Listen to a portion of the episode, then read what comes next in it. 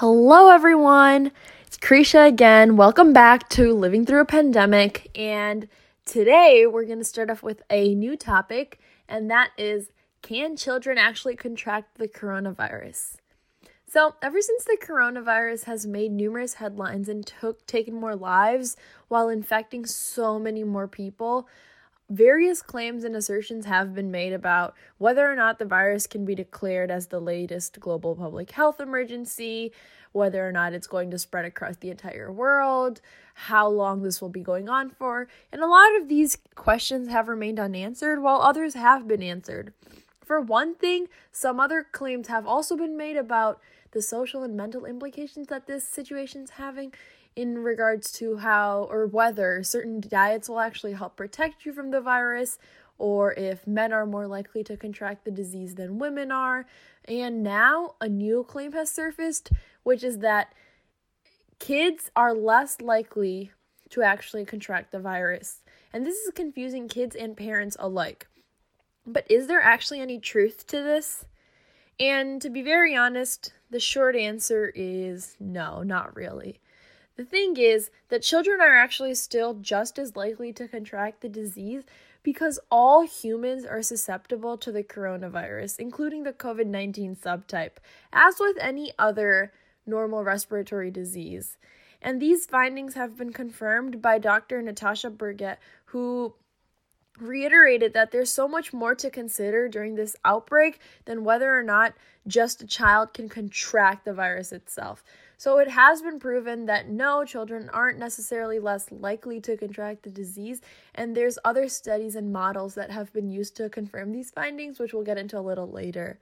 So we can't, though, with complete certainty confirm nor deny why children cases of coronavirus haven't been showing up in the news and simply because not a lot of people really know the answer. Or to be very honest, no one knows the answer.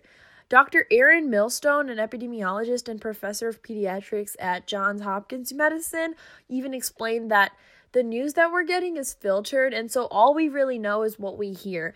And so, as we know, we haven't been hearing a lot about children having getting coronavirus, and if so, even if they are getting it, being affected by it negatively. And so, that's kind of what's going on in the more scientific community as well. There's a lot that's still unclear at this point, and a lot of information is being misinterpreted or uh, just going by undetected, which is making it much harder for scientists to come up with verified claims as to whether or not children are more likely or less likely to be contracting the disease. But there is the whole idea that kids come down with respiratory viruses really often. Experts tend to say that it's not unusual for a healthy child who goes to school or daycare to come down with up to 10 a season, right? So it's not something that's just happening once or twice and then you get the flu shot and you're good. It for some children this is something that they kind of experience multiple times during the flu season. And even then, it's not that big of a deal. Just because a lot of children are always around children at school, and a lot of children also tend to be much more relaxed about things like um, keeping their hands to themselves or washing them.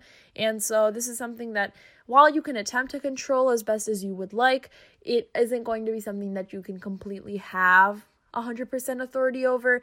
And so, Things like telling children not to sneeze on their friends, or making sure that they stay away from other people, or wash their hands if they think they're sick, or stay home. Those are just things that we kind of have to monitor, but it's not something we can have complete control over, which is why something like the flu spreads so readily in our younger community during the winter season. And so there's also the idea that children's immune systems are still developing around that age, and this also affects how likely they are to contract the disease, but also how likely they are to have that disease show symptoms and actually affect them negatively to an extent that they have been in adults. And so that's really important to keep in mind as well. Now, as for epidemiologists and how they measure how contagious a disease is, that's by a basic reproduction number, or also known as R naught. And so, this is the number of people that each infected person would be affected or expected to infect in turn. And so, so far, experts believe that coronavirus has an R naught of about 2 to 2.5, which means that each infected person would then be expected to pass the virus on to at least another two people or so, and give or take one or two, right? And so this means that it's nearly as twice as contagious as the flu, which has an R naught of 1.3. But then again, it's much less contagious than another childhood illness like measles, which one infected person could spread to as many as 30 other people in a bad outbreak. And so, obviously, it's not as severe as some other diseases have been, but compared to the flu, which is our norm or what we're used to, it's definitely a bigger deal. Now, based on this base level, children should be more likely to contract coronavirus than the flu, but we don't know how readily children contract or spread it because so far they haven't been hit as hard by the disease itself. So this isn't saying that they haven't been getting it, but even if they do, they haven't been showing indications or symptoms of it as severely as other adults have. And worldwide, until very recently, no one under the age of 9 died from COVID 19, and even 0.2% of those ages between 10 to 19 have actually died, which shows how unlikely it is for something like that to occur.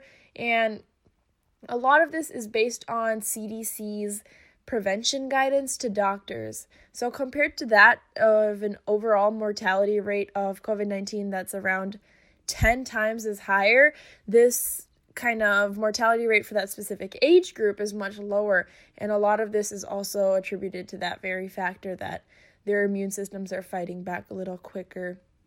So, other coronaviruses, like those responsible for earlier outbreaks of severe acute respiratory syndromes or SARS, like we talked about, and also the Middle Eastern Respiratory Syndrome or MERS, which was also mentioned in the last episode. Um, those also affected children less, although it's not clear whether children were actually affected less or simply less exposed to adults, especially given that those were outbreaks in a much smaller region that affected a lot less people. Right now, there's also no evidence that children are more likely to come down with the particular coronavirus and that even in China, which is the origin of this outbreak, right, um, a lot of the cases were in adults themselves. So, the largest study that's been done regarding this subject, now just to kind of get into the more stats behind it, has looked at over 44,000 cases of coronavirus in China, and it found no deaths among children younger than nine. And granted, this study took place a few weeks ago, but the limited information that we do still have on children affected with the virus in China suggests that those with confirmed cases had relatively mild symptoms, including a runny nose, a fever, cough, and then some gastrointestinal issues, which again are very typical to even just the flu or a common cold. So, even though severe complications, so like uh, respiratory syndrome, septic shocks, and things like that have been reported. The CDC mentioned that they appear to be very uncommon in that particular age group, especially with children with underlying high con- health conditions having a higher risk of developing serious syndromes like that. And so it makes sense that the reason we talked about this in the last episode was Older patients are much more vulnerable to the disease because their resources and their body's strength is already being supplied elsewhere to help them fight against the other conditions or underlying medical history that they have. And with children with this medical history, um, the same kind of ideology applies that they aren't as equipped necessarily to be fighting back, which is why healthier kids might actually have a much milder reaction to the virus than adults and other children that have health complications. Now, why are children benefiting like this?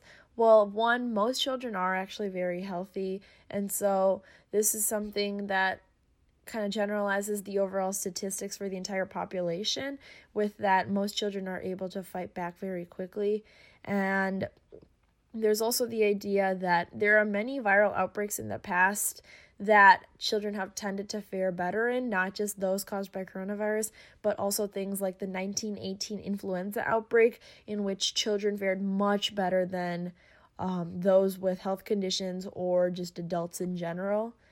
And there's also the entire concept of children's developing immune systems might have actually benefited them, but it's actually very premature to say as of now whether something similar could have happened or is happening with COVID 19.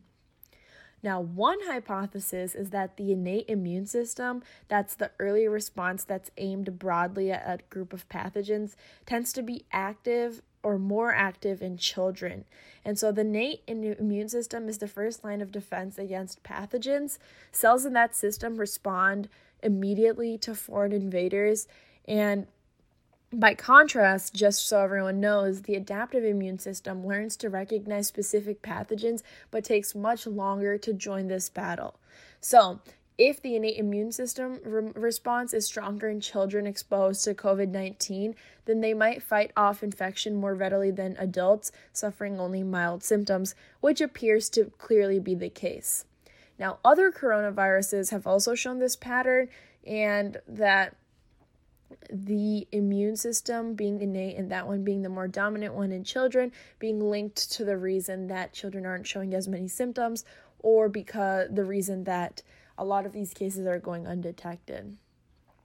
There are also results from a new study in China's provinces that showed how after 391 people were followed, um, and those were 391 people that had contracted the new coronavirus between January 12th and February 14th.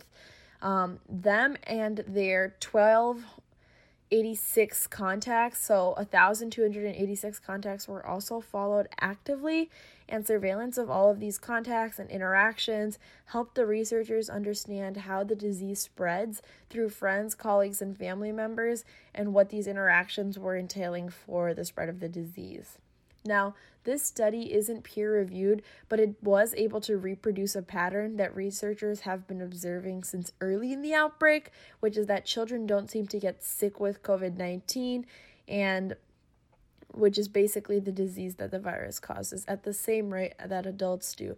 And they hypothesized that this is likely because in areas like China, children have healthier lungs than adults do um, because they don't smoke and they have fewer years of exposure to pollution. And because adults are more likely to have dangerous immune responses to respiratory diseases, this puts children at an advantage just based on the environmental factors that are affecting them, especially in countries like China. However, new research has also showed that children do catch the coronavirus at the same rate as adults. And according to these findings, 7.4% of children exposed to one of the known carriers of the disease in the study later tested positive for the disease, whereas the population average was 7.9%. And so obviously, the 7.4 and 7.9 are relatively similar um, rates to be comparing. And then within households, the disease spread the most readily, with 15% of people living with an infected person later coming down with the virus. And so that shows that children can still also be carriers as well.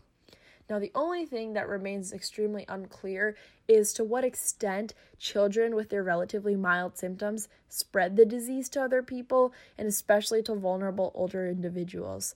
So, if children are effective at transmitting the virus, it would bolster the case for school exclosures.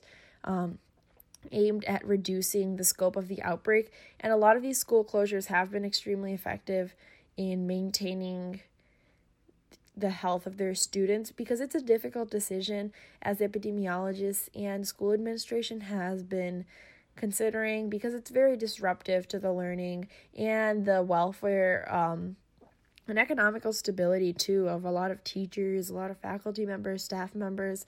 And at this point, we don't even know what the best time is to be starting up again, right? And so a lot of schools have actually halted a lot of their progress. A second lesson that's really been re- showing up in the research in China with its provinces is that close surveillance can actually help to stop the new coronavirus from spreading.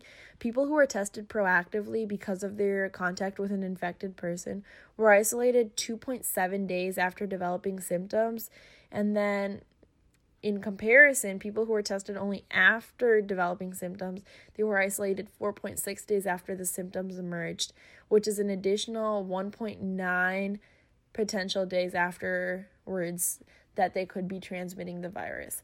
And so, sur- having close surveillance of the contacts, you can weed out people that may be showing symptoms of those diseases much quicker, and as a result, put them in social isolation much quicker as well, which helps prevent the spread of the disease. Now, the other side to this is just that the case definition for COVID 19 has been developed for more severe diseases, and which is why, in many cases, children with COVID 19 that have milder symptoms are just being mistaken for having the flu or the common cold, which is why a lot of these children's cases are actually going undetected. So, in reality, there might be a multitude of cases that we just don't know about as well. Again, everything is very up in the air at this point just because there isn't very strong evidence supporting either claim or either side. However, given these circumstances, there are still clear measures that parents and children can be taking to help prevent the spread of the coronavirus. And these things include staying up to date on children's immunizations, just because right now the flu is actually a greater threat to kids in the United States than the coronavirus. But even then, the, having that flu shot could make sure that your children are staying much healthier overall, which in the long run would make sure that their immune system's intact to help them fight off COVID 19 if it comes down to that. It's also extremely important to prioritize social distancing and to hold yourself and those around you accountable for this as well, because it's a responsibility that all of us have to make sure that our entire community is staying safe and that we're making sure we're doing our best to help out those around us. And then, as always, wash your hands. It's extremely important. That's the most recommended advice that experts keep reiterating to make sure that we know and that we teach those around us and the ones that are younger and older than us. Now, one of the biggest pieces of advice that I'd like to leave everyone off with before leaving today is that at this time, it's extremely important to understand your workplaces, your schools, your daycares, whatever it may be, communication plan in case of disruption or closures in your community because it's very important to stay updated in this time and to make sure that you know what's going on around you to maximize the health and safety of everyone. So, as the local and federal authorities have been reiterating, lean into your local public health authorities, the CDC, and the World Health Organization, who are on the front lines of protecting our communities to determine and to make sure that we all stay healthy, safe, and maximize what's most important to us. Thank you for listening today, and I shall be back tomorrow with a new episode. Thank you.